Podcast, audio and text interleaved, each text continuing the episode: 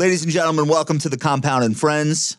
I'm your host, Downtown Josh Brown. On tonight's episode, we'll be talking to Dan Dolev of Mizuho Americas.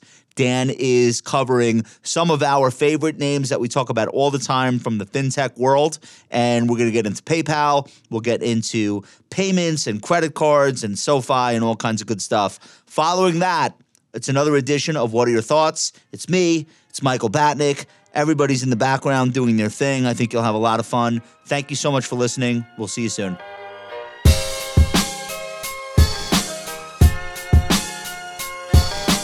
Welcome to The Compound and Friends. All opinions expressed by Josh Brown, Michael Batnick, and their castmates are solely their own opinions and do not reflect the opinion of Ritholtz Wealth Management.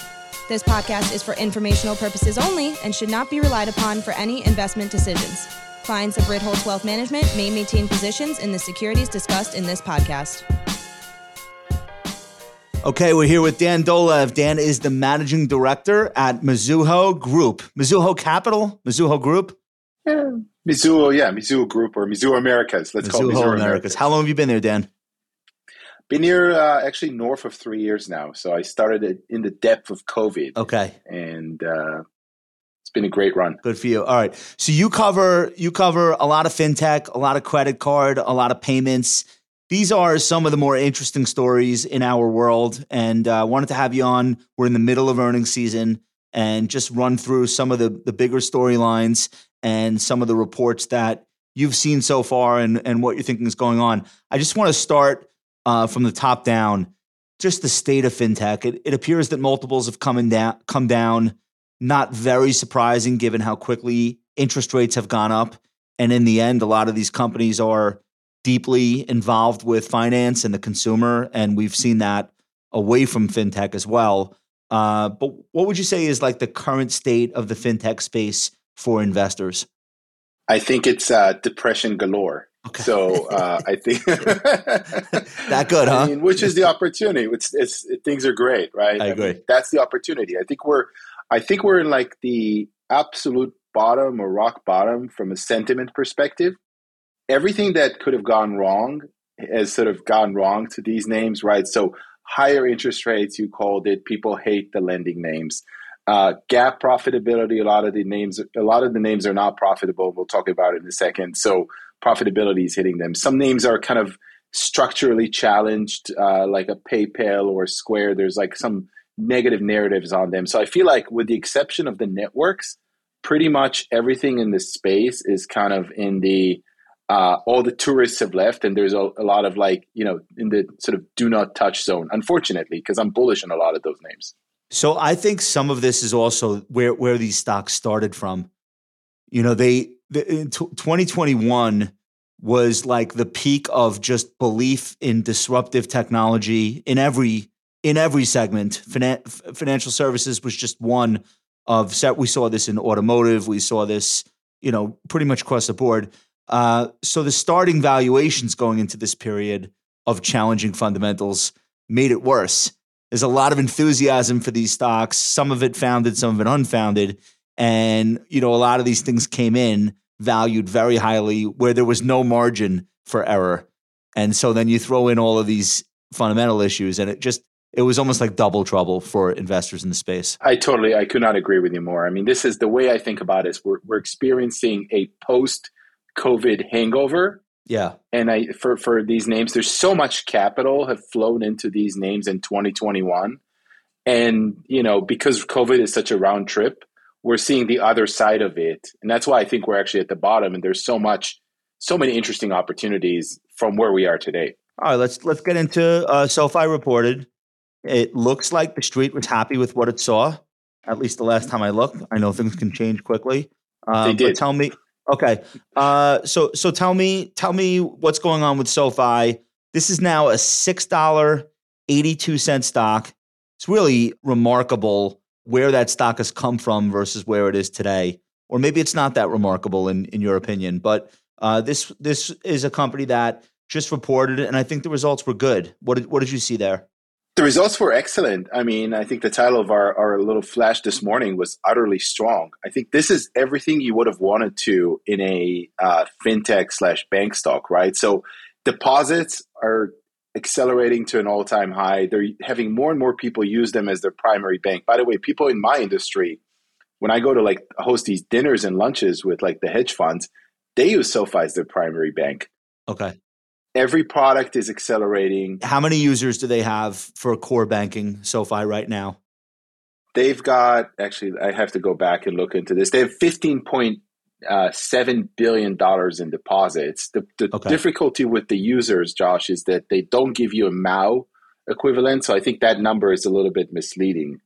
Right. Not everybody checks their bank account every month. Correct. There's no, okay. it's not like a Square or a Venmo or one of these guys where they, or a Coinbase where they give you a monthly average user. So I would look less at those number of users. I would look more into the inflow of deposits, which is going up. And right. so that the breadth of their offering and their, you know, personal loans, you know, um, student loans tripled, like literally student loan origination tripled in the third quarter. So walk us through that. There was a moratorium on the need to make student loan payments that came from the pandemic era, and the Biden administration wanted to almost like wipe these loans out, uh, or some elements in the Democratic Party, but it didn't go that way. And as of this month, the need to make those payments uh, resumed. And this has big ramifications for the whole economy. But what are the ramifications for SoFi with the student loan payments turned back on? Yeah, exactly. And, and remember, we talked about it in August, I think, on, on C N B C, and we were you yeah. asked me like about the opportunity, and I told you, listen, this is going to be a huge tent. So there's a few hundred billion dollars of student loans which are basically have to be re, you know refinanced right now because they people are starting to pay them back, right? And they're and some of them are coming due, and then what you have to do is, even though interest rates are higher, you have to sort of kick the can down the road and refinance them. And SoFi has like a double-digit market share, I think somewhere in the twenty-five, thirty percent market share in terms of their student loan refinancing market. So they're good at that. They're very good at this business.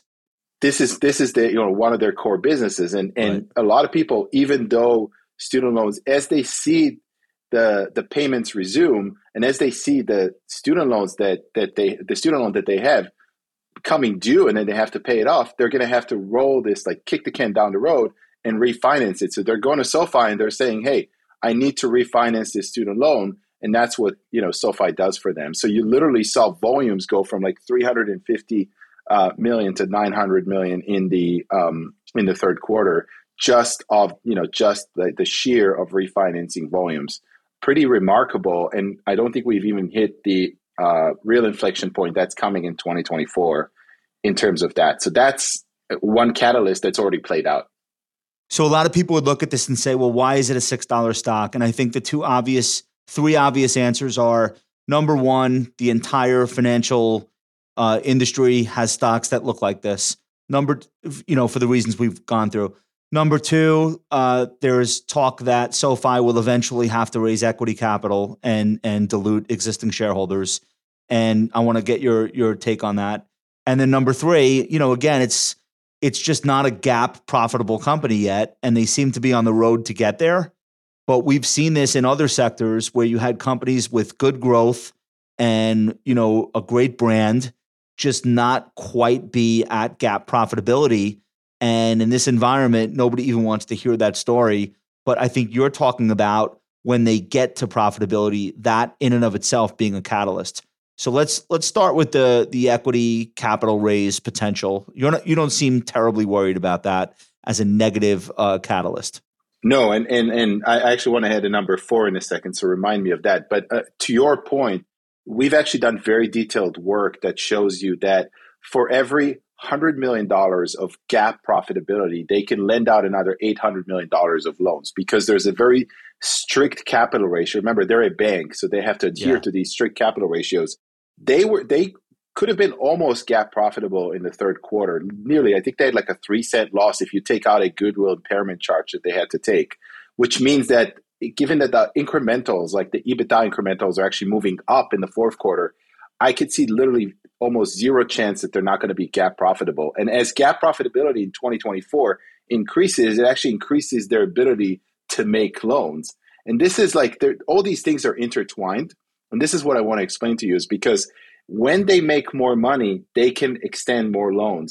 The worry about them heading into the third quarter was that they would not have enough bandwidth to continue to make loans because their capital ratios are getting too stringent. And what you saw here... Borrow money in order to grow or or raise money or raise in order capital, to grow. Right. Or, exactly, or raise capital. And and the work shows you, or you know, actually literally the work that we predicted, they still are above the ten point five percent buffer, which is the capital ratio, the minimum required capital ratio. They're about four hundred basis points above that. So even, let's say, worst case scenario that they don't they don't turn cap, cap profitable in the fourth quarter, uh, they still will not have to raise equity because they've got enough runway to continue to make loans, and they're well above that minimum required capital ratio. This is a very, very important point to keep in mind, although I see virtually a zero percent chance that they're not going to be GAAP profitable in the fourth quarter. What would be so terrible if they if they came out and they were able to dilute but immediately take that capital they raised and put it out there um, with an R O I attached to it? Would that be like the, the end of the world? It seems to me that that's already baked into the stock price anyway. Yeah, I personally don't think so, but people don't want to. People don't want them to dilute a stock that's at like six, seven bucks. I think that's right. The issue. If we were sitting here at fifteen, which is my price target, I think it'll be a different, you know, a different story. People would be like, you know, bring it on. What's the other overhang on the stock you wanted to mention? It's all interrelated, Josh. Like I think okay. you, I think you're honing. What I want to say is that I think a lot of it has to do with S V B earlier in the year. Remember, they are a small bank, and they're sitting right in between like small banks that people hate because of S V B and yes. fintechs because people hate that they're fintech. So they're like, you know, remember like Screech from like Saved by the Bell? They're getting hit.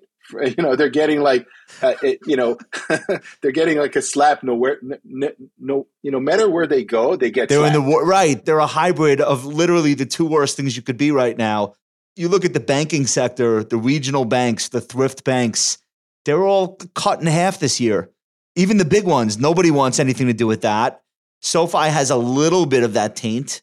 And then they're a fintech, and the fintechs, all of them have uh, cratered this year as well. So it's almost like, to your point, if you consider yourself somebody that's a value investor or you love to buy pessimism, like this is it. This is ground zero. All they have going for them positively is the, the football stadium right now in the, in the exactly. consumer's eyes. Okay. Exactly. Exactly. I mean, at least they're not involved with S V, with uh, S B F. I think that's like the one thing that I'm happy about, right? Like this they could have been the, the worst. The crypto bubble. Okay. They missed that one. Fortunately. Okay. I want to keep moving. I want to talk about payments. PayPal is an incredible, incredible situation to me. Either either that stock's going to twenty-five or it's going to one hundred.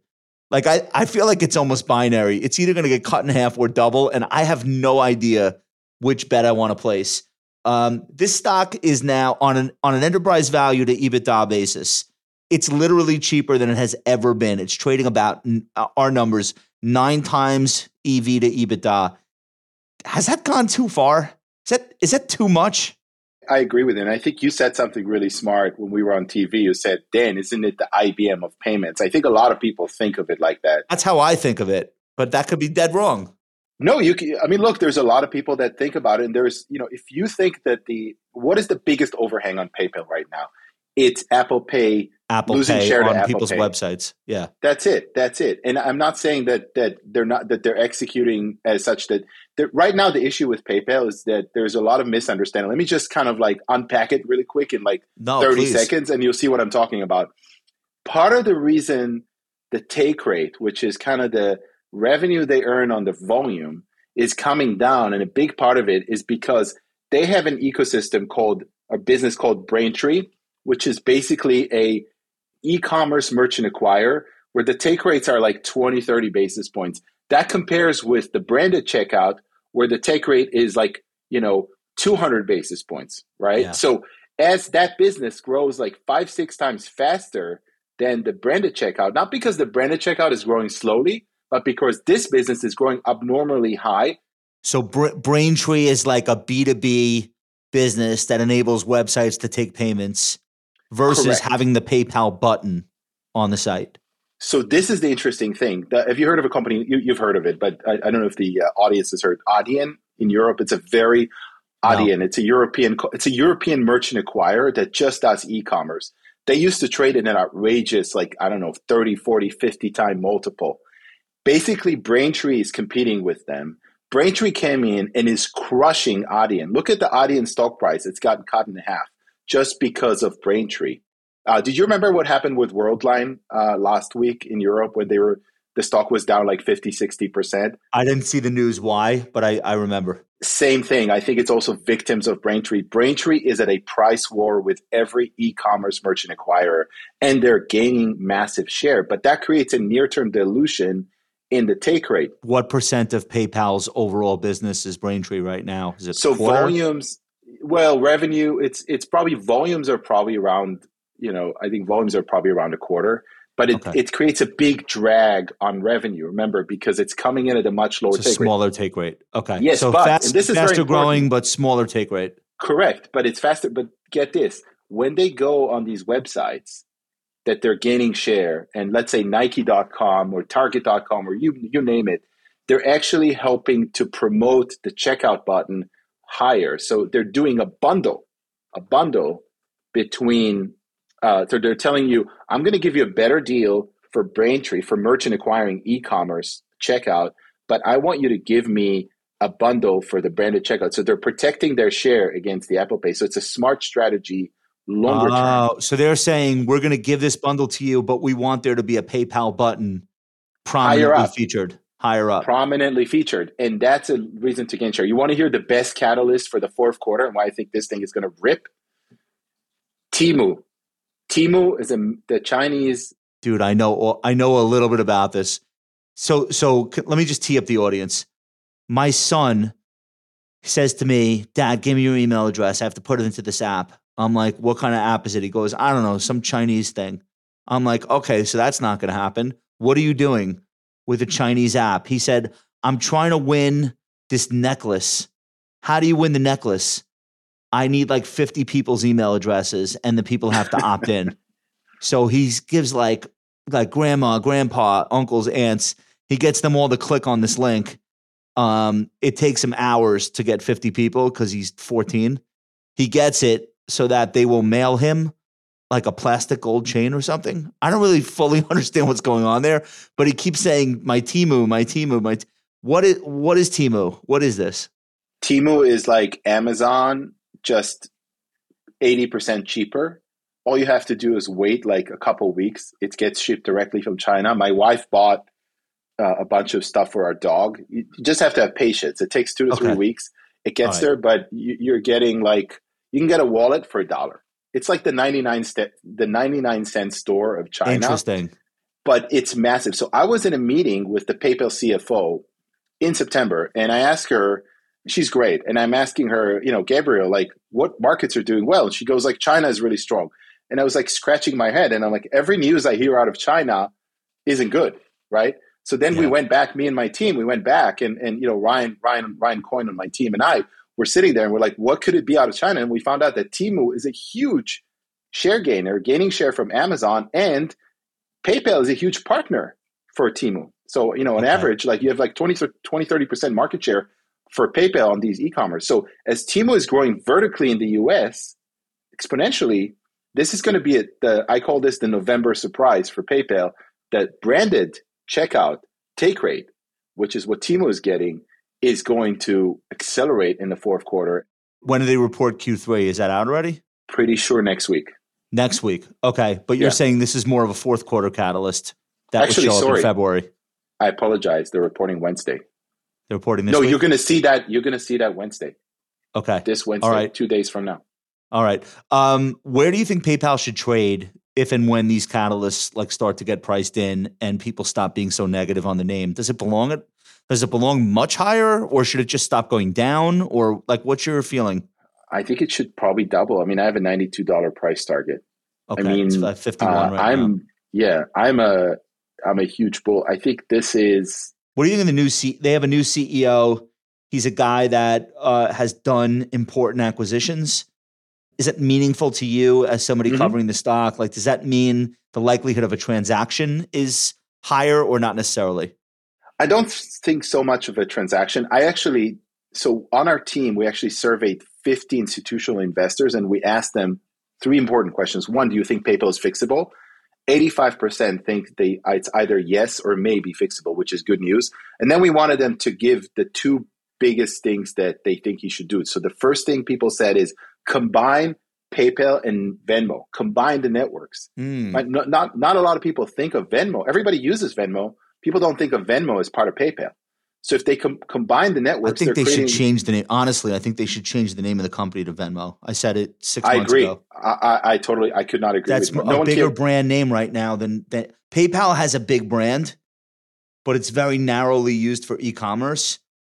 Venmo is like a part of our lives every minute of every day. Yeah. Venmo is the U S Alipay, right? right. It's, the, it's, the, it's, the, it's the Alipay of America. I, I you think, think they're, you think they're even thinking about that? They must be. They must have considered it. That's why we put the survey out, because what we wanted to do is basically almost sort of in that chess game, go to the new C E O and say, you know, before you before you say something that you were going to regret, take a look at what your institutional investors are saying. So what it was like a bit of that, a, what were the other things that the investors said? Create a global digital wallet. So take that PayPal, Venmo combined network and take it to create a global digital wallet. And basically, you know, because if you think about it, if you're just a checkout, you know, like if you're just like a checkout machine, you're basically doomed to be a short forever. You're a com- you're because a commodity. Take rates are coming down. Commodity, yeah. commodity, commodity. Yeah. But if you are like a, you know, that's why I, I like SoFi. By the way, so by, by the way, there's Shop Pay, there's Apple Pay, there's there you like go. Theoretically uh, Google Pay. Everybody could have a button there. So why why is your button better than someone else's button? Because somebody remembers their password for it? Exactly. It's only better if you have the form factor, which is Apple, but you can't, you're not going to come up with a PayPal phone. So if, no. you, if you're not going to do that, your alternative is to become people's financial center. So okay. think of like Venmo and be like, I want to pay my babysitter. I'm going to send her Venmo. I'm going to pay you. We're going to split dinner. I'm going to Venmo you. Take that power of Venmo and just widen it globally.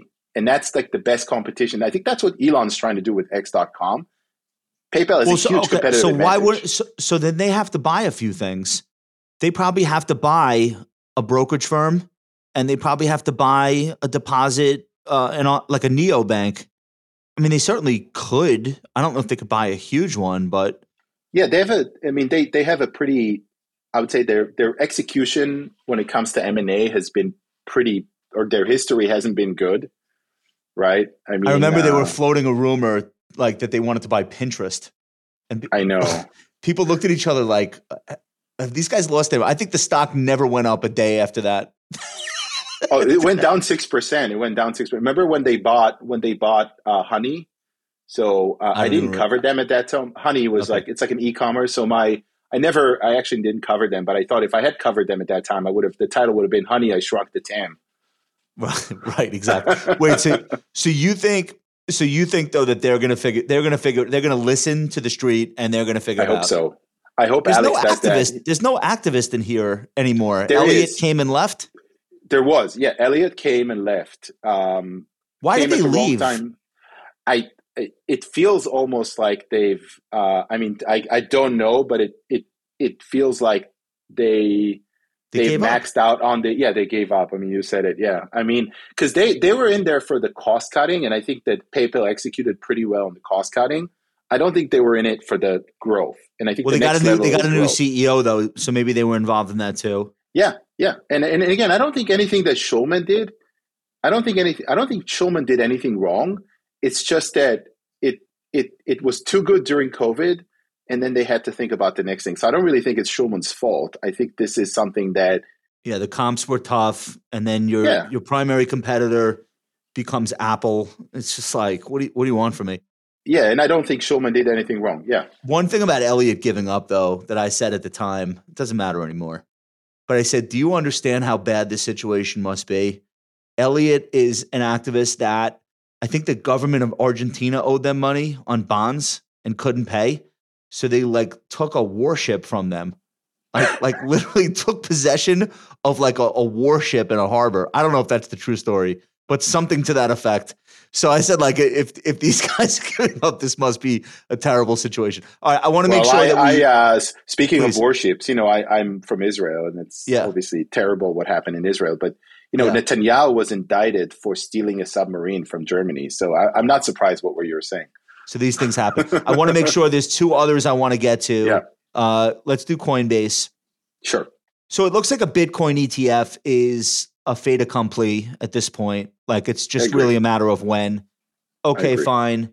Uh, Coinbase is going to be the custodian or involved in custody in some way for the BlackRock product, which my assumption is will become the most popular um, Bitcoin E T F out of the gates and probably forever. Uh, I'm speculating on some of this, but fo- follow my logic. Mm-hmm. Coinbase probably pops if and when that happens, because they'll be affiliated with, uh, you know, a really big product. But then I feel like people are going to look at it twice and say, wait a minute, this is going to cannibalize trading volume that would otherwise be a retail Coinbase trader. That person is now going to trade the E T F away from Coinbase in a regular brokerage account. Coinbase makes all of its money having retail buy and sell on its platform at what I would consider to be egregious trading spreads. So why would this be positive for Coinbase? I feel like the E T F is an, is terrible for Coinbase. What do you yeah. what do you think of my perception of that? I think two things. A, I could not agree with you. Three things. A, exactly my logic, and that's B, I think the stock already popped on it, so I think we're in the other side of the hill. I think it's actually oh, wow. going to. Okay. Yeah, it's everything you're seeing until now is is has already been. That's why the stock is in the seventies or it was in the eighties, and because of this huge, and you know, the market already like discounted everything that we're saying. And as soon as the Coinbase or the, the Bitcoin E T F comes out, which I agree with you, it's fait accompli. Um, this thing's going to go straight down, hopefully, to my price target of twenty-seven. And and three, I mean, what Coinbase is doing is basically they're in the business of selling ice baths in Alaska. Yeah. Like, you don't need that. You could just like dig a hole and jump straight into the ice, right? Yeah. So they're selling you something you can basically get for virtually free on Schwab, on Fidelity, on BlackRock, wherever you want. And by what, the way, ex- exposure to crypto, you can now, you can now, or you will be able to E T F. Do that anywhere. Buy the buy E T F. E T F. Yeah, buy the E T F. And also like, and by the way, so they're saying we're the custodian, but remember, the custodian fees are a fraction of a fraction of a fraction. Yeah, it's not a great, it's not a great, even if this is a hundred no. billion dollar E T F, that's not a great business. Exactly. Who's it's, in that? It's, Who's it's, even, in, that's Bank of New York is in that business. That's like a plumbing business.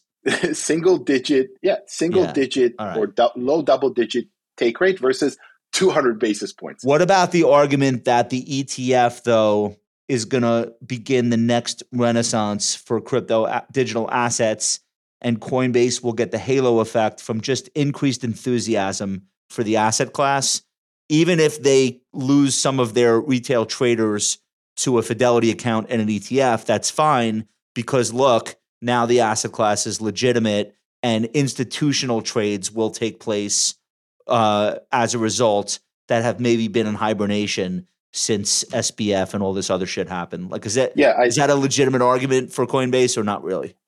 It it is. However, however, I think retail investors have been so scarred by the Solanas and the Dogecoins of the world, yeah. and I think retail investors are not as dumb as people think they are. And it's kind of it's got it's kind of going back to the dot com bubble.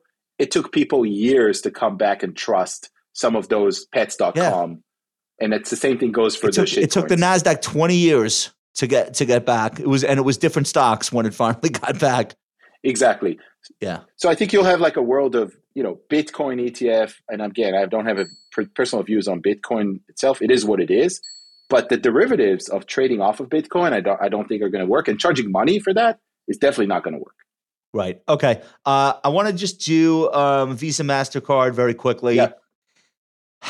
Uh, these are tough from like, I guess the question here is not, do you buy or sell the stocks? I know you have an opinion there, but like the bigger question is, is there any evidence in anything that either of them have said that we're really seeing this long awaited consumer slowdown? Or is the consumer just moving one type of spending into another type? And there really isn't any sign, uh, because this has ramifications that go beyond the stock prices of the of the credit card companies. This is really just more about the overall environment. What do, what do you think based on this last uh, couple of reports? Yeah, so they just reported last week, and and I, a couple of things I have to say. First is it's all beta. There is no alpha in investing on, in these two names, right? It's just okay. a macro call right now, basically. Okay. Like that's the feedback I'm hearing from investors. There is literally, I mean, things have decelerated. Sorry, meaning bit. They're going to rise and fall with what the economy does, period. Exactly. Yeah. That's why okay. I like Affirm, because there's like beta in it, or you could debate Toast because there's beta in it. Here, there's no yeah. beta.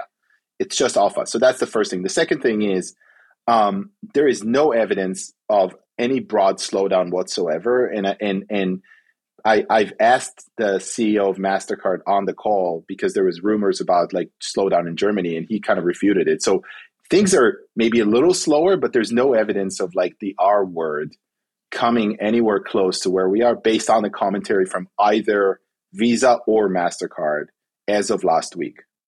Okay. Um, let's do Affirm. So this yeah. this stock has absolutely cratered. I think part of it is it just came out at the wrong time. Like it came out into a bubble, and the expectations were, you know, outrageous in order to justify that valuation.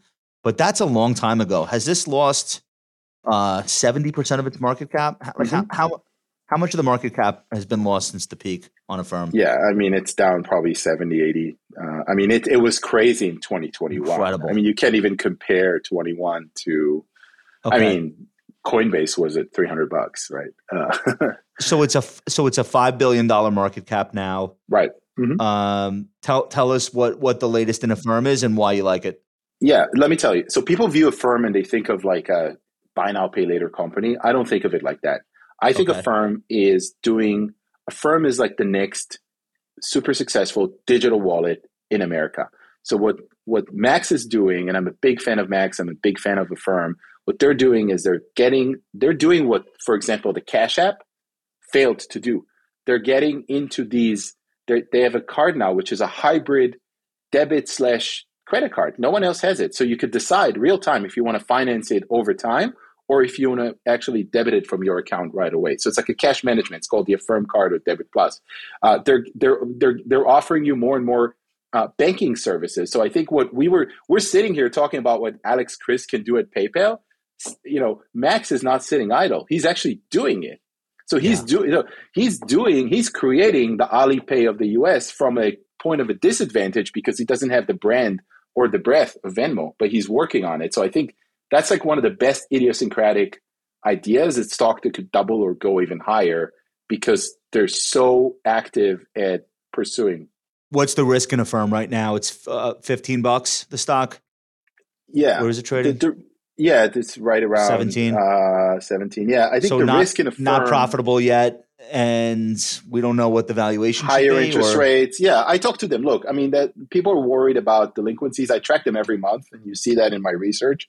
Um, delinquencies are fine. The A B S is is fine. I think the biggest worry right now is that the higher for longer is going to crush every lender. That's the key risk, right? Like even Anthony yeah, Noda was for talking everybody, about it for today, everybody right? in this space. For everybody, but if you're, you know, if you're like J P Morgan, it's not as big of a threat to get the flu than if you're already like a small company. So I think people are worried about that. I am not. I've done the work. We've done the work, and it shows you that at five, you know, five and change percent, that's not a worry for their um, profitability. So they, they can continue to make those loans and underwrite better than anyone else if rates. Now, if rates go back to like the seventies era, then we should have another podcast. Right. Then yeah, well, might, that might be a game changer. Then you'll be watching Bank of America blow up, and what happens to Affirm will be beside the point. So exactly. Then it won't matter. Then then probably I won't have a job. So we're we're going to be we could do uh, right in, in that situation. In eighteen percent Fed funds rate, you and I could do podcasts all day. There'd be nothing else all to day do. long. Exactly. Hey, uh, Dan, there's there's so much else I would have asked you, uh, but I want to be respectful of your time. Love to no, have you course. come back. Thank you so much for checking yeah. in with us. Where could people follow you outside of the research from Mizuho? Are you active anywhere on social, or do they keep you under wraps? I'm uh, I'm under tight control. Usually on LinkedIn, I'm very I post everything we put on LinkedIn, and I should get better with like Twitter. But okay, um, no, you're good. LinkedIn is better for you.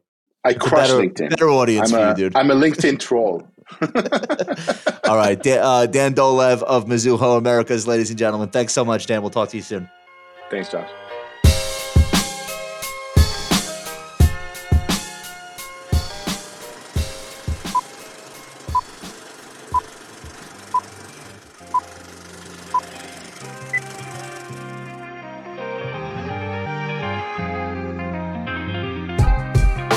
All right, all right. Welcome to the What Are Your Thoughts Halloween Spooktacular, star starring Michael Batnick and me, Freddy Krueger. I almost went with Count Spacula. Would that have been funnier? I never. Oh man, Count Spacula might have been better. Ah, we'll save I, that for next year, though, right? I spent ten minutes trying to come up with something, and I was just drawing blanks, very should've blanks. Call, you should have called me. I had extra names. All right, guys. So nice to uh, be here with you all. Big shout out to the commenters. Thanks for everyone who joins us every Tuesday evening at five p.m. for the live. We really appreciate it. We have so much to do today, still in the midst of earnings season. We do have a sponsor I want to shout out as well. But before we do anything else, I just want to remind you, parents, check your children's candy before, right? What's the thing that you're supposed to tell people on Halloween? Check the candy. And what's that was the like other a thing? thing? In the, that was like a thing in the eighties, right? Why, nobody, nobody's messing with the candy anymore? I don't know. Well, it's all wrapped. Nobody gives out apples anymore. Yo, I have I have a confession to make. I never check my kids' candy, not even one time. You check your candy. Welcome to the real world. Check your own candy. All right, Michael, would you like to tell us who the sponsor of the show is today? It's public dot com. Okay, say more. The yields, the yields are getting extra spooky. Uh, I was, that made no sense. So the title of today's show is what? What are we calling this thing? Stop crying and buy bonds? Yeah. All right, right. Well, stop crying, about, buy bonds. What about bills? I'm standing on that. Treasury buy bills, bills too. You don't. You, the good news is you don't have to choose. You can do both. I do both. Yep. yep me too. Do Do I own bonds? No, but I own bills. I'm a bill guy. You can get, what is the six month yielding these days? Five, five.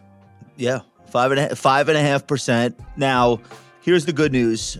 If you log into the public app and you're buy- on a regular basis, you're just shooting cash over there from your bank, you're earning five point five percent, give or take, on uh, six-month T-bills, and public will roll them for you automatically. So you, you don't know, you know, know what, when they you mature. Know, you don't have to think about it. You know how much my checking account is paying on my cash? Nothing. Yeah, me too. I'm with I the got big, it out of I'm there. like with one of the big there. four banks. I got it out oh, of there. I, I sent money to uh, I sent money to my public app. Uh, I think yesterday. So five, listen, five and a half percent, and it's not forever. And at some point, T-bills will go down in yield, but this is where it is right now. So get it while the getting's good, I guess. Where one do we last send thing. people to? What well, public dot com slash compound. But one last thing, just just so everybody is is hearing us loudly and clearly. These are annualized yields. So you're not yeah, getting five point five percent over a six-month period. It's annualized. That's All right. right. Let's talk about a fourth quarter rally, question mark. Yeah. Uh, I don't know. We, it's not, we're running out of time. It's no, tomorrow's November. Okay. So if we're going to do, if we're going to do this, let's do this. So my, here's Mike Wilson. He's, he's not in the fourth quarter rally camp. He said over the past month, we have been arguing that the chances of a Q four rally have fallen considerably. Our observations on narrowing breadth, cautious factor leadership, falling earnings revisions, and fading consumer and business confidence tell a different story than the consensus, which sees a rally into year end that's based mostly on bearish sentiment and seasonal tendencies. Let's pause here. Is consensus for a, for a year end rally? How do you yes. measure that? Yeah? Yeah. We, I mean, we had one last year. It was the worst year ever, and we still ripped into the end of the year. Okay. So, so he said- we were down, we were down like, how much was the S and P down at its low October of twenty twenty-two? Was it down twenty-five percent? Yeah, twenty something? Yeah, it ended what, down seventeen? Down eighteen. And by the way, everyone went into the end of the year bearish. You remember, we were live at the Nasdaq super with a whole audience duper, full yeah, of it. Super bearish. But the market had already started ripping into year end. So yeah, I feel like there's a lot of muscle memory uh, in this period of time during the year. It's where a lot of the source of a lot of the gains historically happen in this window. Uh, and I do think, like, even if people don't say they think there's going to be a year end rally, they kind of know there is. Well, I'll put my hand up. I expect a year-end rally. Sorry. That's just how I think. Uh, he said Q three earnings season is eliciting even, this is interesting, is eliciting even weaker performance post-announcements than the sell the news reaction during the second quarter earnings season. The yeah. median next day price reaction so far is negative zero point seven percent. Yeah. Uh, it was zero point five percent last quarter. So I thought that was pretty notable. So hold uh, on. So this is, the, so the next day, the median stock after earnings, good or bad, has been down almost one percent. zero point seven. That's right. I mean, that's per- horrible. That's, that's horrible not, earnings season. That's not great. Median. The not, no, not the good. percentage of positive reactions is also lower at forty-five percent versus forty-seven percent last quarter. And then he says, most importantly for the index, most of the mega cap leaders that have reported so far have not traded well post uh, result. Well, this is sort of mixed. Chart on, please.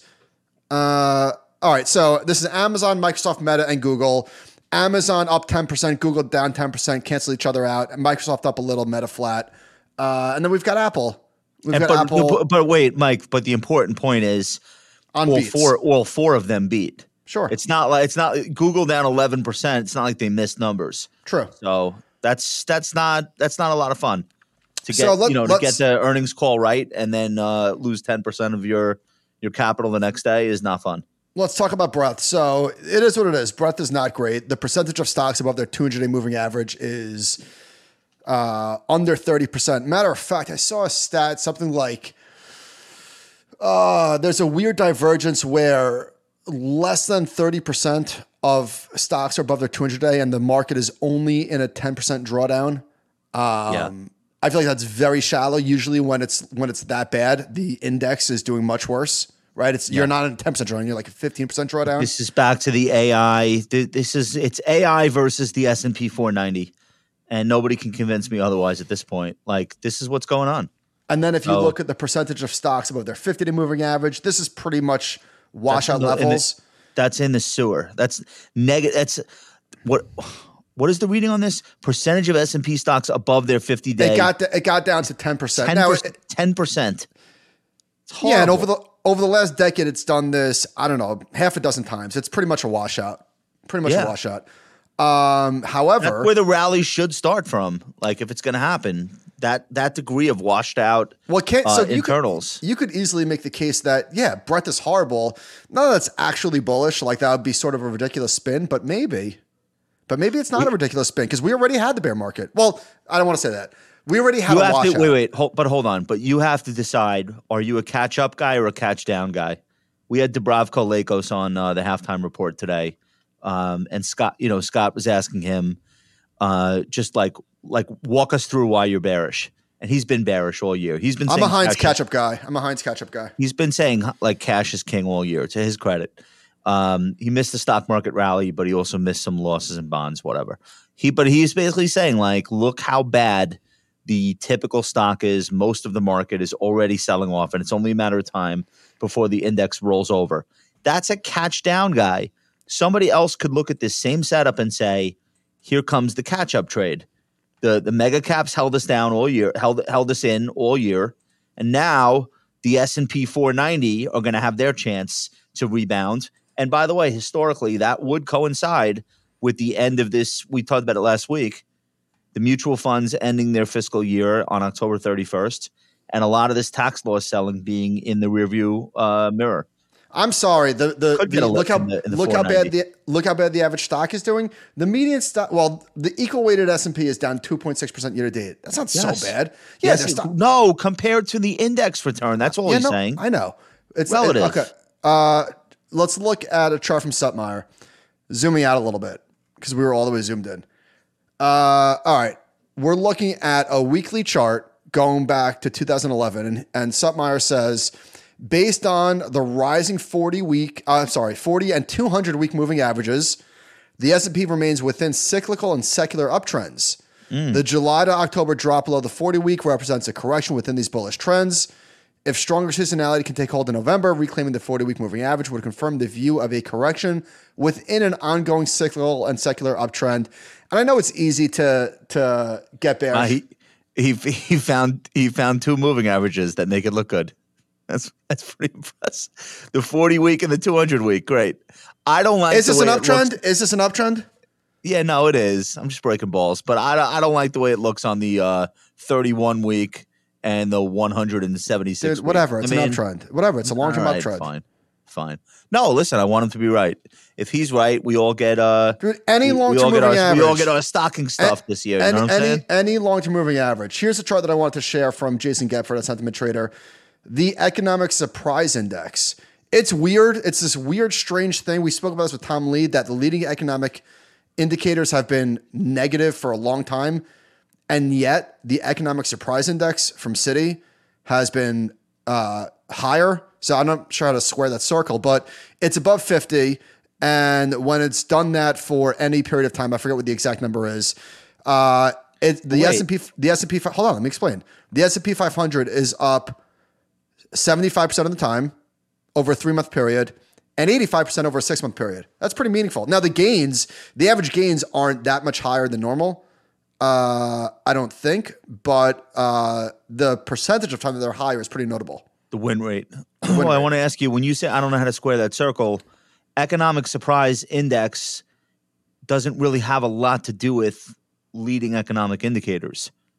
I mean, I know you know this, but for the audience's benefit, leading economic indicators are like measuring the things that are the most urgent or the most recent, as opposed to the lag, the lagging economic uh, indicators.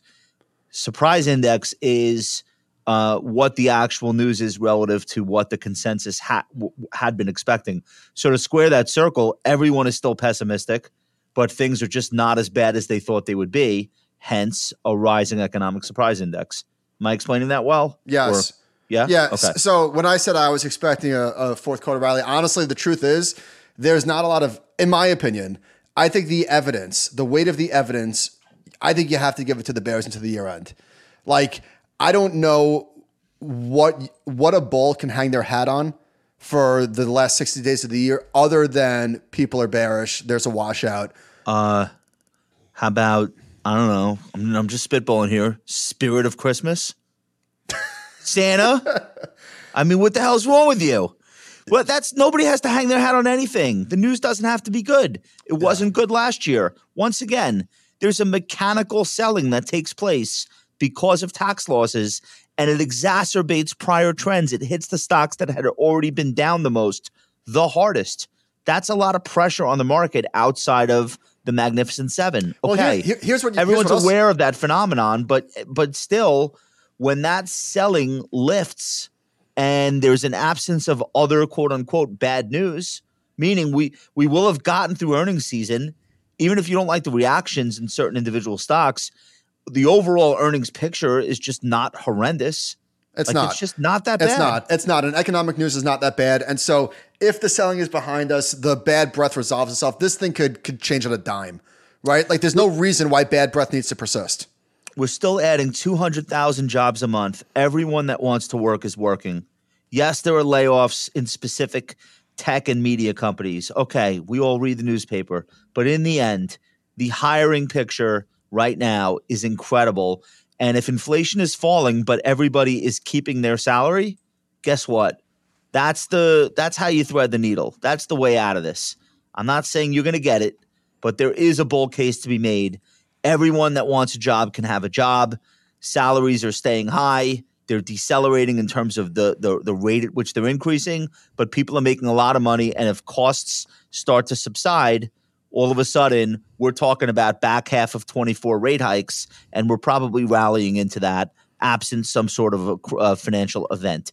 So yeah, you could have a financial event. You just haven't yet. I just so. feel like what what you just described is more economic news and less stock market news, right? Well, I'm not sure that you can really disassociate the two, because remember what the driving factor was behind uh, how the stock market did this year, X, X A I.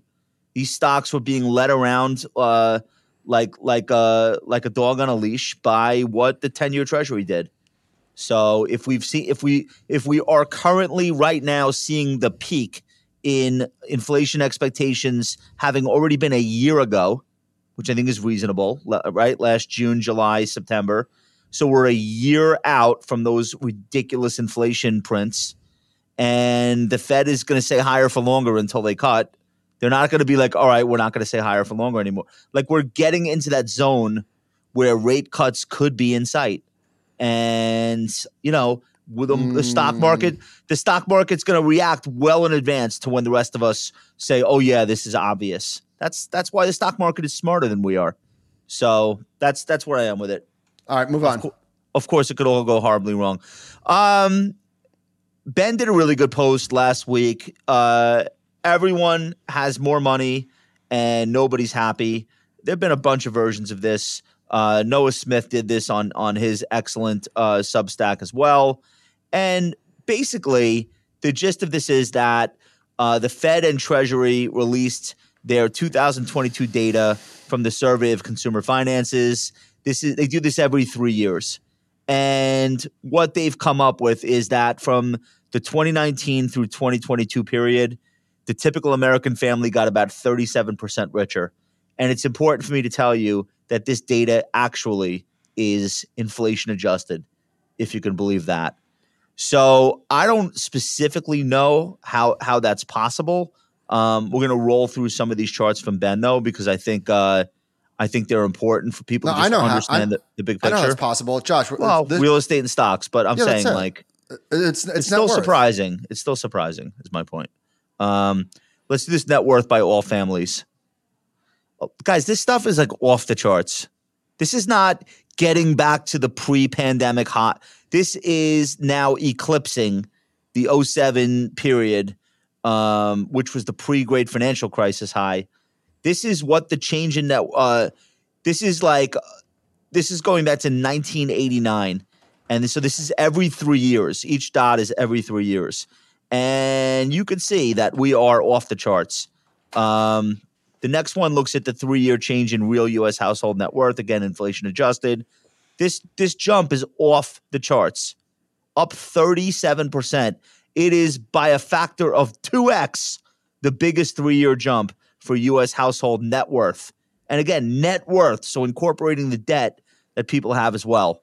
Uh, and there's no close second to this last three-year period. One more. Percentage change in U S household real net worth by age. I mean, people under thirty-five are just absolutely killing it, up one hundred forty-three percent. So it's thirty-seven percent across the board. People under thirty-five having gotten the biggest benefit, which makes sense. They're starting from the lowest base. Fine. Um, people fifty-five to sixty-four, Michael, that's like the bulk of our clients, up forty-eight percent in the last three years. Would you have guessed that? No. I wouldn't have either, but here it is. Um, this is the last one. I'm sorry. Net worth by age of reference person.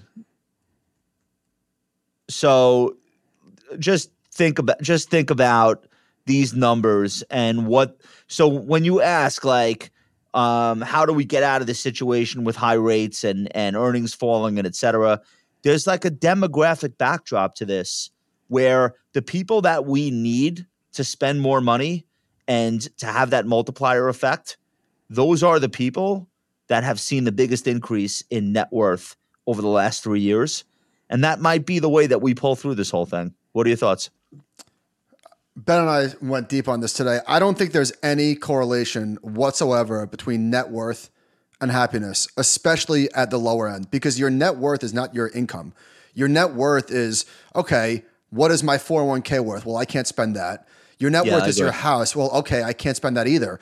And so even though real incomes also might be higher, people adjust. Here's where I've landed on this. People adjust very quickly to their higher wages, but they don't adjust very quickly to higher prices. You can't f-ing believe that sandwiches are seventeen dollars. Like, You you just you can't wrap your arms around that. I, I, we have those conversations at, at dinner with other couples all the time about how expensive everything is. And so it's not some giant mystery why there's a gap between soft data and hard data. Higher prices are really, really, really messing everything up. So this is a really key point. Like when you when you go to buy something and it's significantly higher than you remember it having been the last time you bought it, whether that's a high frequency thing like a lunch, or something that you don't buy until like a few years go by, like an appliance or whatever, you don't remember in that moment that you yourself just got a ten percent raise. Correct. That's irre- almost, almost irrelevant. Yeah, of course I did. I deserve it. Yeah. Right. You forget that the, there's a reason why we're we're in this situation, and that is there's been a big jump in comp for a lot of people, and they're spending more, and that's why prices are able to not just go up but stay up. We're not talking about supply chain shit anymore. Now we're just talking about this is what people are willing to pay. So you really don't have a choice until that changes. And it's notable everywhere. Coca-Cola prices are up twenty-five percent over the last three years. I went to I went to the Garden uh, and Robin got a double Casamigos, and it was forty-seven dollars. Yeah, and I could have told you I, that. I that's, can't the wrong, be- that's the wrong place to be looking for rational Whatever, prices. But I can't believe it. And it's not just the gardens, everywhere. Yeah. Wait, I, I can't believe can we it. Back, can we back up for a second? Robin is drinking double Casamigos. She's drinking te- like doubles of tequila now. Is that what's going on? I mean, it's two shots instead of one. How are things at home, Michael? Pretty bad. Okay. I, well, listen, I get it. All no, right. Uh, we're great. You really are. That's why I hate. That's one of the things I hate about you most. All right. So you. Oh, but so look at wait, but, but look at this chart. Throw this chart on. So okay. This is the chart. It's the so the uh, okay. So this is a chart of the index of consumer sentiment, and it's showing the actual. So how did people predict they were going to feel versus how they actually felt, and it it tracked very well. When the economy was doing well, people felt good. And when the economy was doing shitty, people felt shitty. That is no longer the case. Objectively, the economy in aggregate is doing well and people feel shitty. Now, there's definitely people that are being left behind. Inflation is absolutely hurting people. Uh, uh, subprime borrowing costs are punishing people on the lower end, even if they've been a huge beneficiary of, of rising incomes. It doesn't matter. It's all being eaten up by the higher cost of capital. And this break happened during the pandemic. And it happened during the, this inflationary period. That is so one, a gigantic spread. So one one thing, I don't know, I don't think we made the chart for this, but one thing from Noah's blog, uh, I think his big takeaway is just how widespread this improvement in net worth is. It's literally every group. But when I go through like some of the specifics, it's of erroneous. The demogra- well, it's not erroneous. Do you not no, know what is. that word means? It's not, not relevant. It's not relevant. That's not what erroneous means. Erroneous means it's an error, like it's false information. Oh, f- off. You, it's not relevant. You know what I'm trying to say. Don't, don't grammar check me. It's not relevant. It's a Well, no, grammar is not the same as uh, vocabulary. I hate you. I think that this part is relevant. This personally, I think this part is relevant. Net worth is not relevant to people's happiness. It's just not. Especially, oh, I agree. I agree. Not. But could but but what I was going to say is, doesn't it work the other way around though? If everyone's net worth declined, if everyone's net worth declined by thirty-seven percent, don't even bother telling me how much their income is up or down, because that would be irrelevant, or in Batnick speak, erroneous. So it, it might be that what you're saying might be true, but the reverse is not true. You agree with that? I agree with that. Okay. So all things being equal, people should be happier, even if they don't like the prices they have to pay. I don't agree. Because if this were the reverse, it would be... Well, think about dude. If oh, your if your if your four oh one k went from fifty-one thousand dollars to sixty-five thousand dollars, should that make up for the fact that your your borrowing costs for a mortgage are through the roof and you can't afford a house? Should that make up for the fact that like your groceries or whatever it is, everything's the prices are crazy? I don't think so. No, no, and and it doesn't. And that's that's and by the way, that that probably explains the, things like the surprise index. Like things are just not as bad as people feel like they are.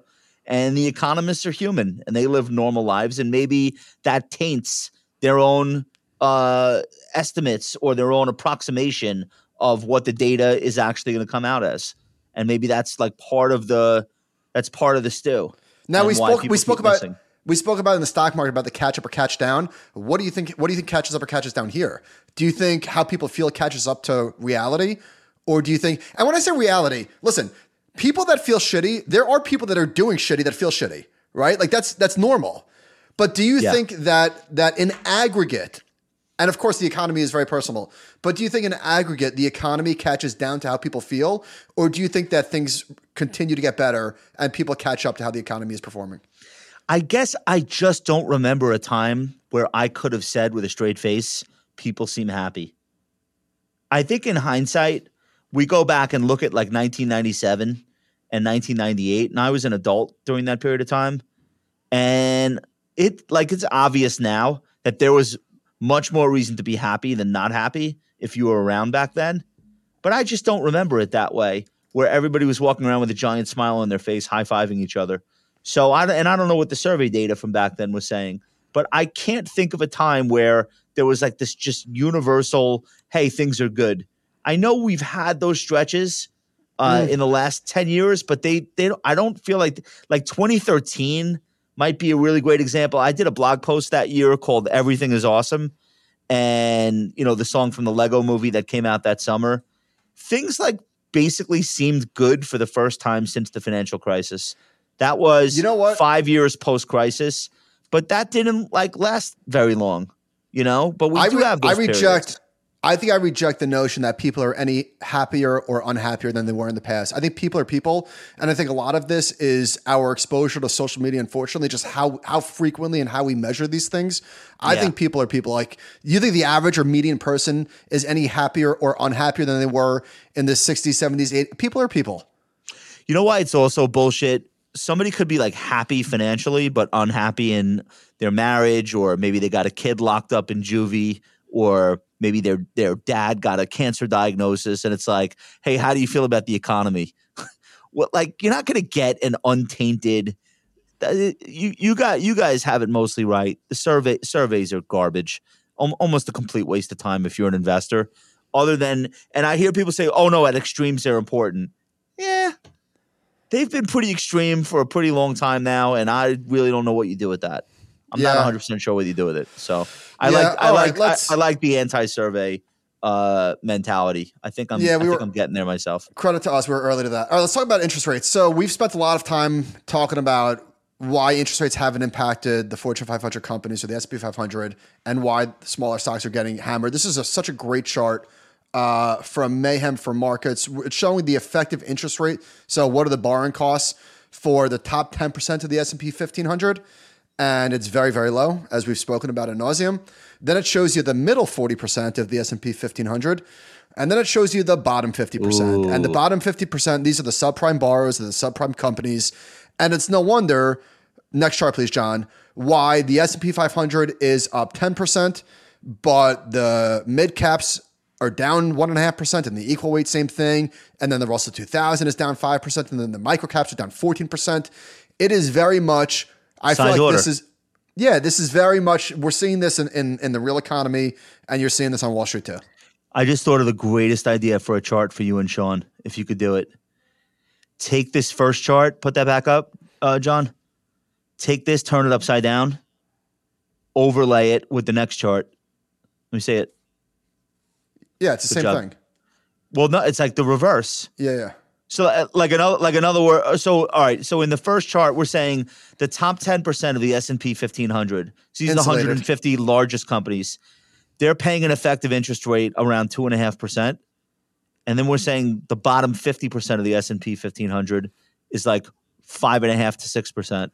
That's yeah, a huge spread. disparity in interest rates. Yeah. But then when you look at stock market performance this year, it reflects exactly that. The worst stocks are the ones that are being hit with these high, higher effective borrowing rates, and with good reason. Dude, and, so th- uh, and this, this is this, this is one of those reason. years that's like, but th- but it's like it shouldn't it shouldn't be this symmetrical. It's like it's too perfect. This is another reason why there's a disparity in uh, different cohorts feeling the the impacts of interest rates differently. So prime borrowers for car loans, I can't say that word, borrowers. Prime borrowers are paying five percent for a new car and seven percent for a used car. Subprime borrower, borrowers are paying like twenty-one percent. Yeah. Like yeah. massive gap. And they got a and they and and that so that cohort just got themselves a huge raise. uh, we know that people at the bottom of the income distribution um, had the biggest increase. Yes. In, but it's but it's but all being so eaten what? up. It's all They're being taken killed. away. It's By all the being way, taken away. The bottom twenty percent, uh, sorry. Um, this, this is from Noah. Uh, people in the bottom twenty-five percent of the wealth distribution saw the increase in their net worth up nine hundred percent. nine hundred percent in three years. But those are the people now paying the twenty percent borrowing rates. So, of course, they're not thrilled. And okay, so, so their net worth went from seven thousand dollars to twenty-six thousand dollars for money that they yeah, can't yeah. spend.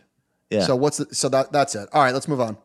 Okay. Uh, where are we going next? What Who are you calling to stop crying? People, the people in your LinkedIn mentions? No, this is the uh, dude. This is Barron. This is not even me. That was the this, title of their cover story. I didn't say this. I think. Oh it was. shit! Wow. It's time wow. to stop crying. It's time. I don't tell people not to cry. I think people yes, should do. cry more. It's time to stop crying about bonds and buy them instead. Is literally the Barron's wow. cover story. Now, a lot of people would look at that and say, go the other way because it's Barron's and blah, blah, blah. Yeah.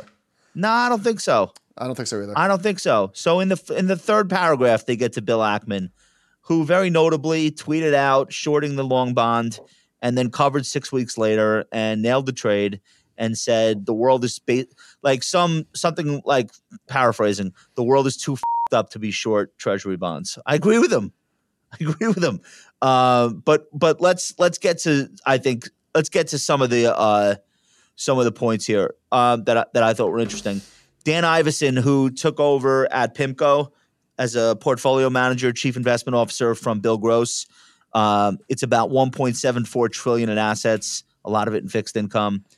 He, I think he summed it up very nicely with his quote, "It's been a rough journey to a much better environment. We're much more optimistic at this point going forward." Yeah, no shit. You've had Same. You've had a pretty big de-risking yeah. uh, in, in in terms of uh, rate hikes this year. Uh, his so the long bond, I thought this was interesting as well, is a case for significant gains with far less downside risk based on bond math. Bond math is like how much you could lose versus how much you could make given a move in interest rates. So on the thirty-year, uh, the thirty-year would gain thirteen percent over a twelve-month period if yields just dropped uh, a half a point. And that's based on current levels right now. They would lose less than three percent, however, including interest, if rates rose by a half a point. So there is an asymmetric, not, it's not to say that there won't be volatility in the, the T L T, for example, but there is an asymmetric situation now in longer, longer dated bonds, precisely for the reason that people already got killed. And we've already seen a lot of the damage of higher rates. Um, so P- look, you've seen money p- piling into the T L T, which is the twenty year Treasury bond E T F from iShares, twelve billion dollars of net inflows in the last six months. And that's as it's literally dropping like a, a falling knife. So that's, I think that's the smart money that's like able to fade that, that sell-off, understanding how bond math works. What do you think? Uh, I do think that we did a whole segment on this last week on this very show where we spoke about the asymmetric math in terms of the the path of interest rates. And there's been a lot of people saying, well, that chart is bullshit because a lot of it is a short trade. And that's not true. If you look at the T L T, I think ten or twelve percent of it is short, is held by shorts. So it's not nothing, but a lot of that that money that you just mentioned flowing in is are, are real buyers, real actual yeah. buyers. One more thing on this. Um, this I, I should make a list of these things where nobody pays attention to them ever, and then all of a sudden they become the single most important thing that everybody watches, like the Super Bowl. What's on so, that list?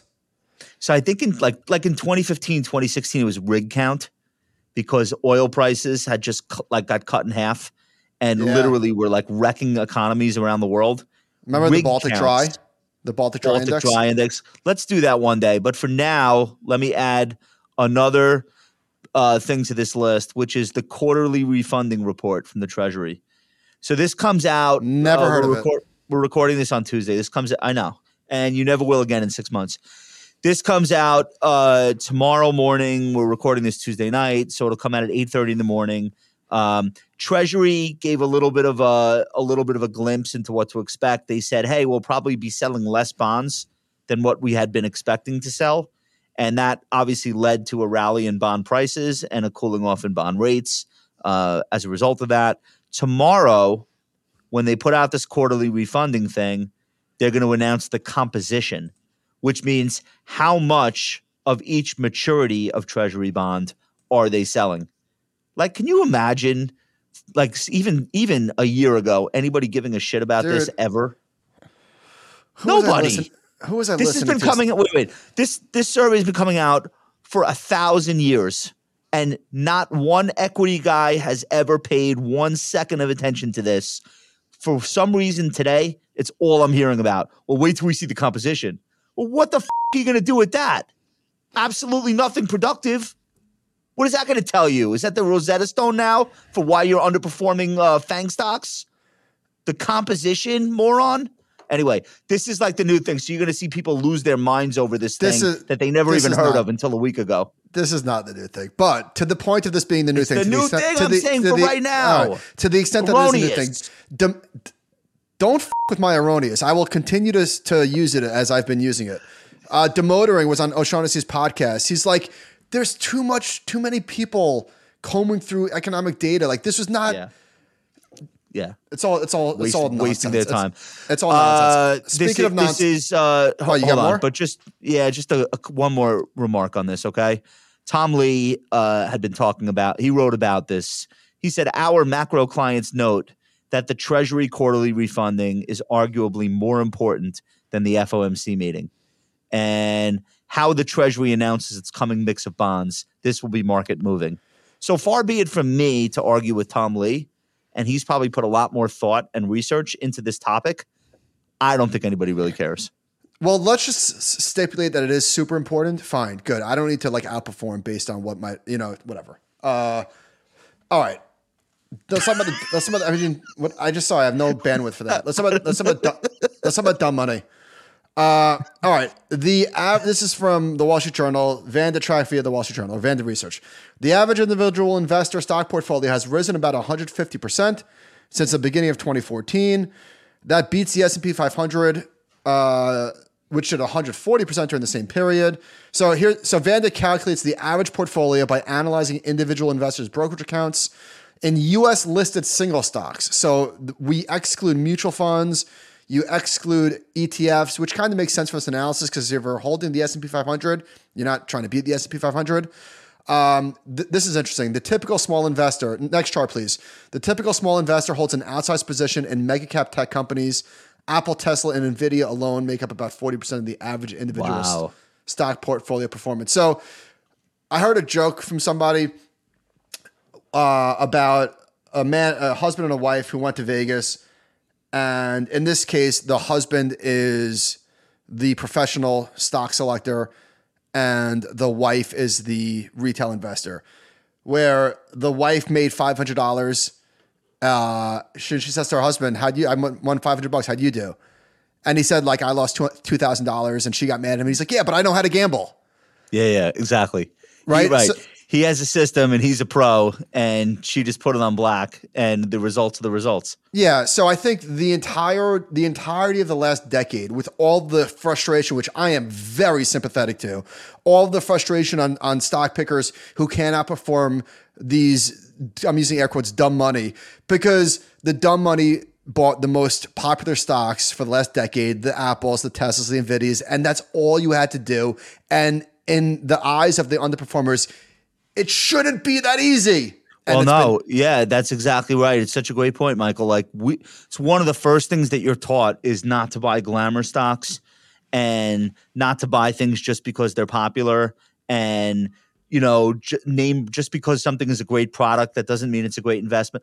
Throw all that shit out the window and you actually win big over the Dude, last my brain, years. And it's not supposed to be that way. Because I was so, I'm again, I'm using air quotes, because I was so smart. My brain got polluted with that shit. Like, oh, yeah, Apple's such a great company. That's why it's Everyone the biggest knows stock that. in the it's world. Already in the stock. Yeah, yeah. Yeah, yeah. Guess what? It wasn't.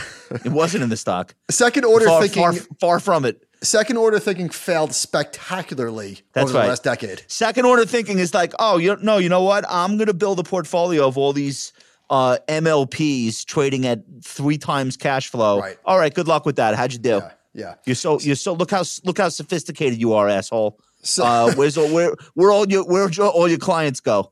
So yeah, that's very frustrating, and I think that that lends itself to a lot of the um, nastiness on online amongst professional investors. Oh, you think? No, no yeah, I, well, no, all right, I, I think, and I, I get know, it. I get I, I know it. for sure. Yeah, I, I get, get it. it. I really do. So yeah. uh, again, Demoterin had this great comment that I wanted to share with the audience from Patrick O'Shaughnessy's podcast. Uh, he says, when you say that private equity and venture capital benefit from low interest rates, they did. But collectively, it wasn't a good decade either for either. The average V C investor, the average P E investor made about as much money as the average S and P five hundred investor. Of course, there were winners. There's a selection bias with P E and V C when you look at the winners. One of the talks I gave is, who put the quote smart in smart money? Because I looked for forty years for the smart money, money that presumably gets in before everybody else and gets out before everybody else. There is no group of investors that I can point to and say that money is smart money. It's just greedy money that ultimately runs into a wall sooner or later. So I think there's going to be more accountability. Okay. He said collectively as a group, I don't see groups benefiting or paying a price because the average is still the average. I thought that was really, really well said. It is. I have so many caveats to this, though. There are, there is smart money. It's just that you don't get to stay the smart money forever. You have a market environment where winners keep winning because they are the smart money and they have their, their era. But their era doesn't last forty years. You're not the smart money for forty years. You could have five years. Like I I know you like love like the Andreessen and Horowitz guys, and I have a ton of respect for them, so no disrespect intended. Uh, and Tiger and all these dudes, they were the smart money of the of the zero percent interest rate era. And I'm sure if they were in a room and there were no media and no press, they would look at each other and say, yeah, we really did benefit in large part because money was free and people were willing to go out on a limb for, you know, and and take equity for companies that were not earning anything. There were no cash flows. People were willing to dream big, and we were in the right place and we had the right connections. And we deserve to have won, and that's a big part of why we won. I think intellectually they understand that. They were the smart money. Are they the smart money where rates are at five percent um, and and you, you don't automatically get an exit whenever you feel like it, and there aren't bidding wars for Series Bs, and like are they still the smart money? Remains yeah, to be yeah. seen. I don't know. Yeah. I don't think so. I, I- Just for the record, I don't know why you're saying that I love the Andreessen guys. I no, have I'm respect saying, for what they've built. Everyone does, but I'm I'm making yeah. the point. Like it's you could you could look at them. They've been spectacularly successful, and they know technology, and they're experts, and they have great networks. Can't take any of that away. But they also happen to have been in this era where their type of investing made them look like the smart money, given what the environment uh, was was handing out. It's I mean, it's undeniable. Nobody would say, I don't think anybody would be like, nope, I would have done this anyway. You really, you would have? You think every company that you invested in that twenty X'd would have been able to if there were a, I don't know, positive uh, sloping yield curve? Like I, I'm not one hundred percent sure that anybody from that world would say that. I think most of them would say, we're good, but also the getting was good. Well, guess what? And, here's a guy. Here's a guy that I did with Tom. They were smart. They were the smart money. I have a ton of respect for it. Brad Gerstner, I remember the first time I heard him was on Patrick O'Shaughnessy's podcast, again, like in twenty, I don't know, eighteen. And this was one of the few guys that does what he does that was very aware of the tailwinds of zero interest rates. So I was like, you know what? I have a ton of respect. Like nobody's yeah. saying that. Nobody who's winning big is saying that. And guess what? He's still got his, you know what, chopped off. Yeah. And he and you would say if he's not the smart money, who is? Who is? And yeah. he still got annihilated. Overstayed his welcome. So here's so my caveat to Demoterin is there is a such thing as smart money. It's just not permanently the smart money. It, the well, people, he would the agree cohorts, with you. yeah, the cohorts change. Like you, you look at the Icon generation in the eighties, the the uh, the corporate raiders. They were the smart money. Now a lot of being the smart money involves making your own alpha, and I think this is an important point too. We don't have time for it right now. But when you look at the the investors who dominate these particular eras, one of the things that you find is that they are so powerful in those moments that just by virtue of them getting involved with the stock, they can make the stock become a winner. They can convert enough other buyers to pay up, and that applies in V C, in private equity, in in uh, you know in a lot of areas where just like by virtue of me saying I'm involved in this thing, that creates a, a sort of alpha.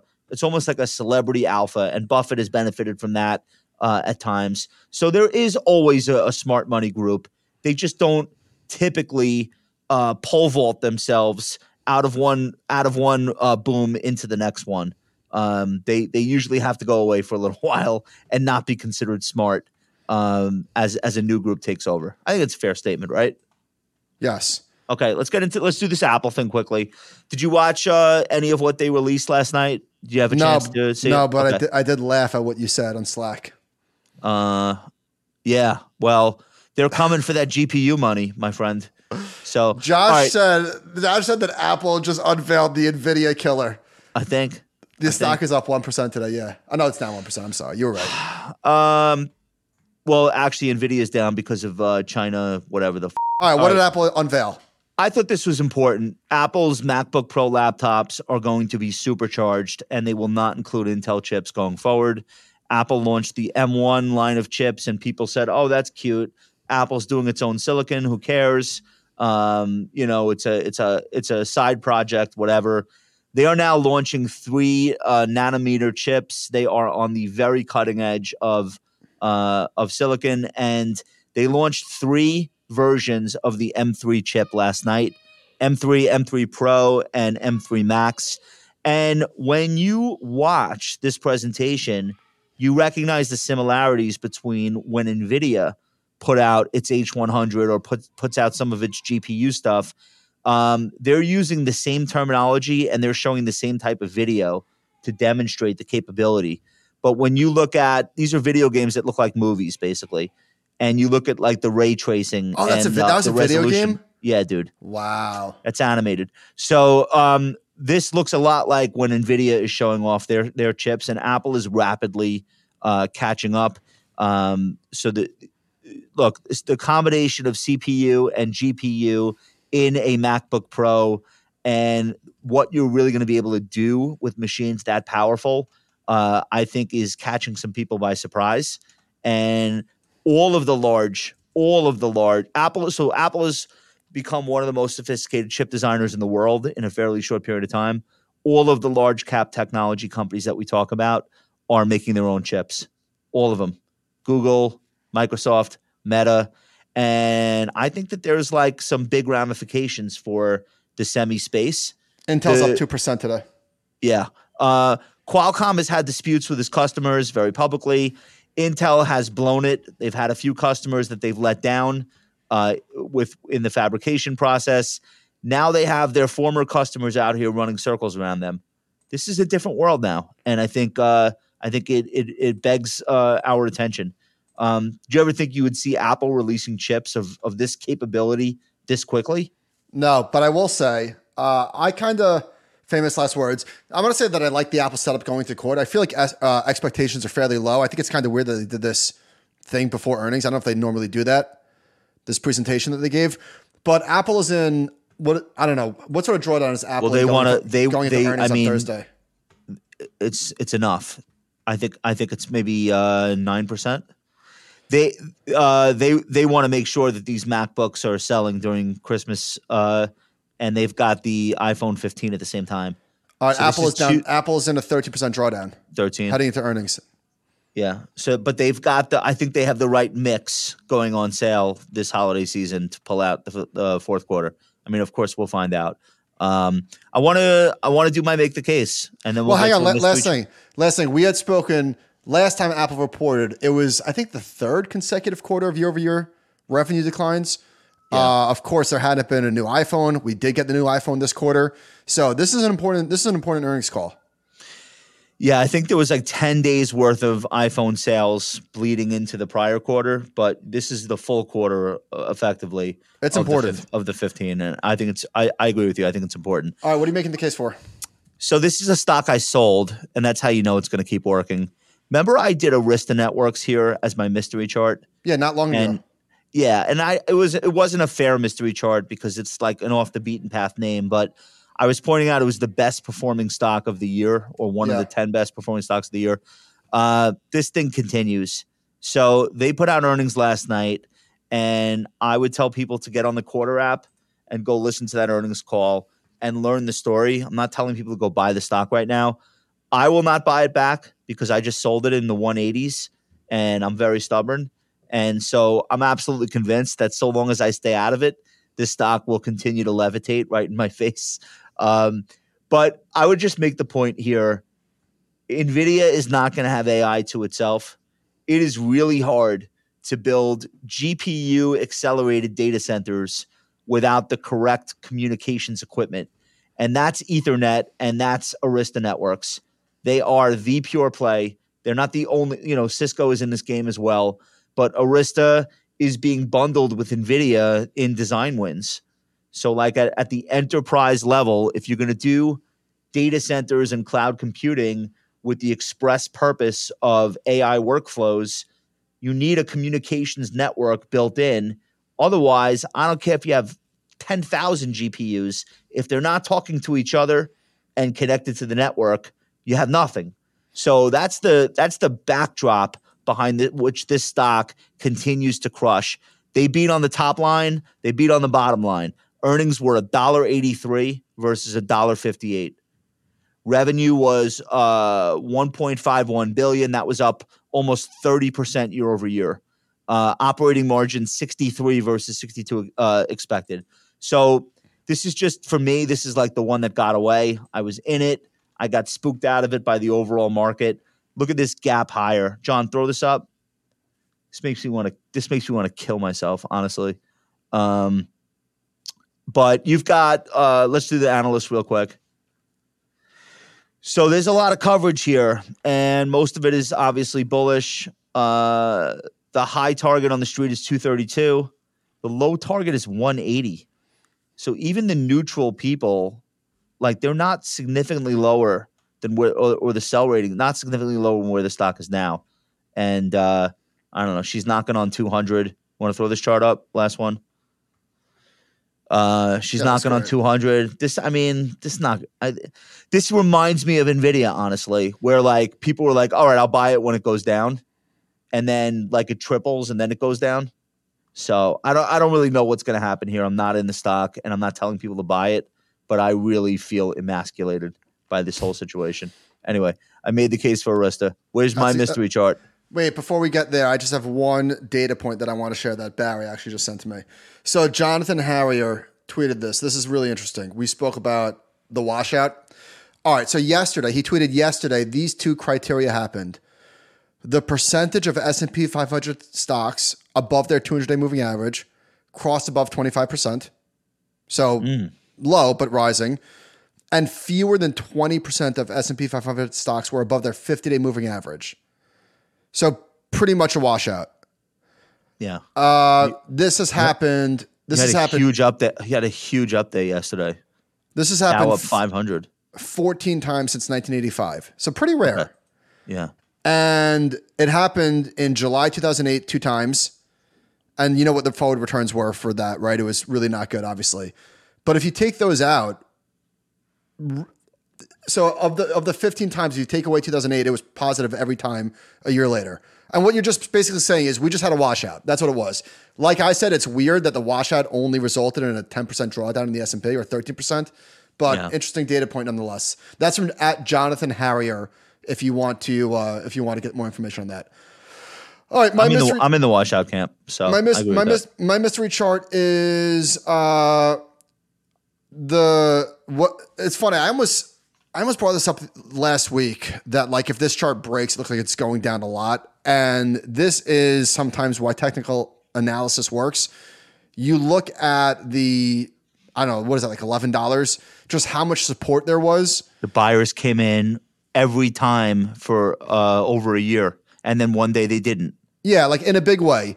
And then one day they didn't, and it broke, and it broke spectacularly. I mean, that's a br- big break from twelve bucks down to under ten. A, is, this is a, this is an individual stock. It's an individual stock. So I'll give you one more. Give me one, one other. More, give me one, one other clue.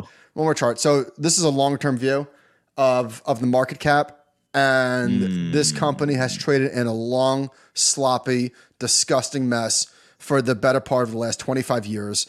It had a market cap as high as sixty billion dollars in, in ninety-eight ninety-nine. Market cap of I don't know where, where that peaked, around one hundred billion dollars in twenty twenty-one, and now it's down to forty. Just just a real awful piece of shit mess. Of forty billion dollars market cap, and it's trading at nine bucks, ish. Yeah, and it's probably one of the most heavily traded s- stocks on Robinhood just because of its share price and it's a brand is it, name. Is it Ford? It is Ford. Wow. Yeah, I'm pretty good. Good for dude. you. Good for you. Uh, this has always been a piece of shit my whole career. So the start of this long term chart that John has up. That's like when I. That's when I got my Series Seven. It's unbelievable.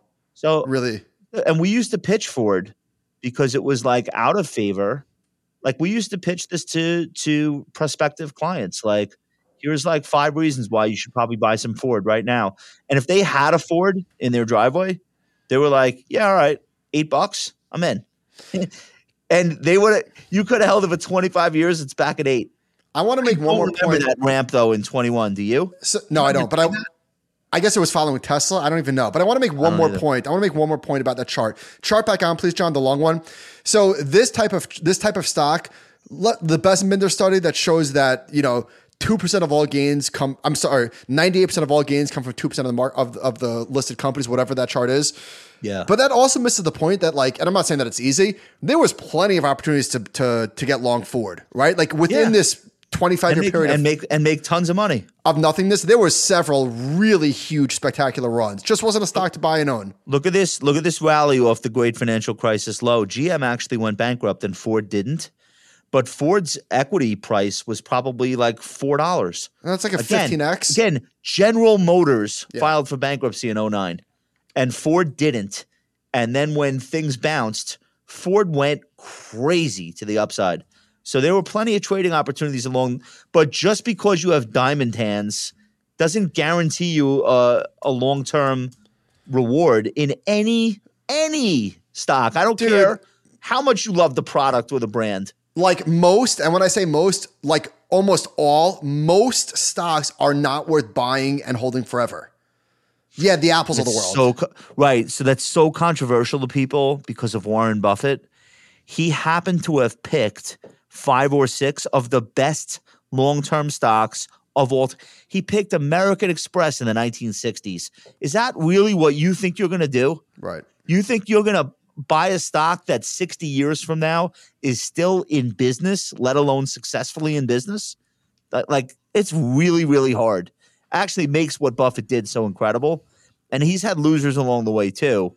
But like him picking Amex, Coke, and a, and a handful of other names that happened to have turned out to have been some of the greatest companies of all time. That's not the example that we should be trying to follow because it almost can't be done. Here's the data point. The data point is is from a report by J P Morgan called The Agony and the Ecstasy of Stock Picking. seventy percent, seven out of ten companies in the Russell three thousand have had a forty percent decline from which they never recovered.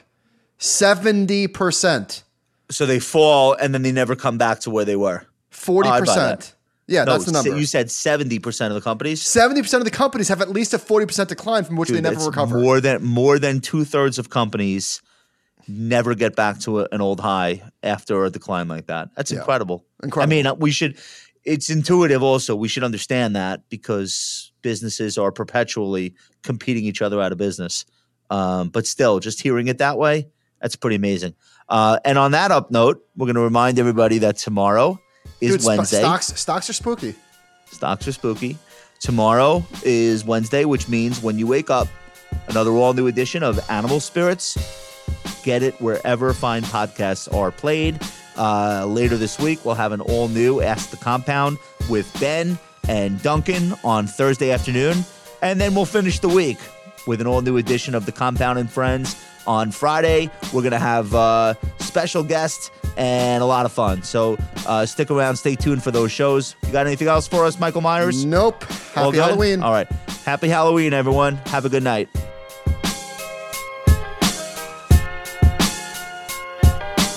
Whether you're just getting started as an investor or you're managing a multi-million dollar portfolio, Ritholtz Wealth Management has the solution for you.